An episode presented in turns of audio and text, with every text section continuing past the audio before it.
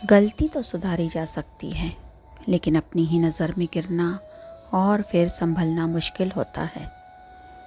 नमस्कार दोस्तों, मैं रूपा गुजराती। आप सभी को कुछ सुनी, कुछ अनसुनी कहानियों के सफ़र में लिए चलती हूँ। आज की कहानी का शीर्षक है, शर्मिंदगी। गलती तो सुधारी जा सकती है, लेकिन अपनी ही नज़र में गिरना और फिर संभलना मुश्किल होता है। नमस्कार दोस्तों, मैं रूपा गुजराती। आप सभी को कुछ सुनी, कुछ अनसुनी कहानियों के सफ़र में लिए चलती हूँ। आज की कहानी का शीर्षक है, शर्मिंदगी, लेखक हरीश बजाज। वाचन रूपा गुजराती।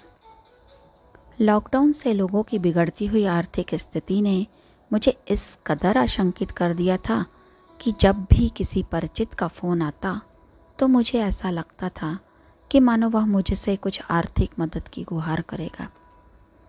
इसका एक कारण यह भी था कि पिछले चार पाँच सालों से मेरी आर्थिक स्थिति में काफ़ी सुधार आ गया था।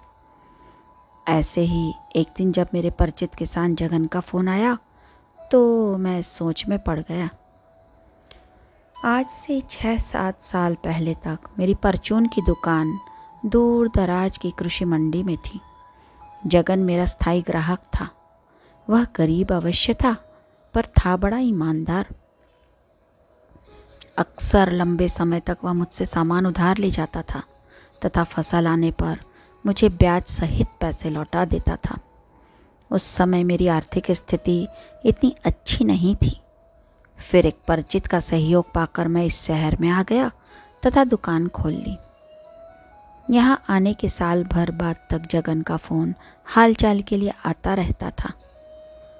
फिर उसके बाद उसके फ़ोन आने बंद हो गए। अब जब पाँच साल बाद उसका फ़ोन आया तो मैंने यह सोचकर उसका फ़ोन नहीं उठाया कि कहीं वह मुझसे कुछ रुपए न मांग ले। पर इन पाँच सालों में मेरी आर्थिक स्थिति का तो शायद ही उसे पता हो।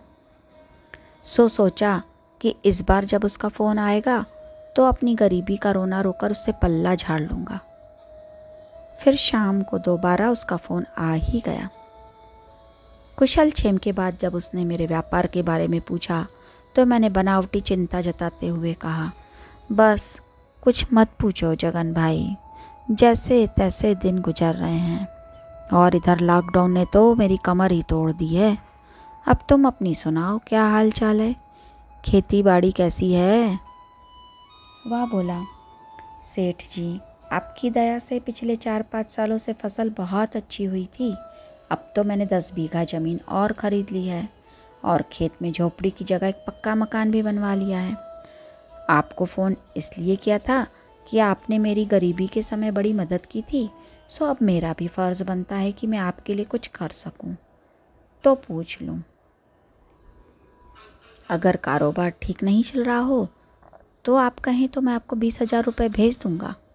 जब सहूलियत होगी तब लौटा दीजिएगा। उसकी बातों में अपनापन देखकर मैं तो हतप्रभ हो गया।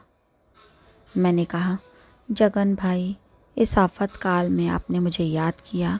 उससे बड़ा सहयोग भला क्या होगा? मैं कर्जदार नहीं बनना चाहता।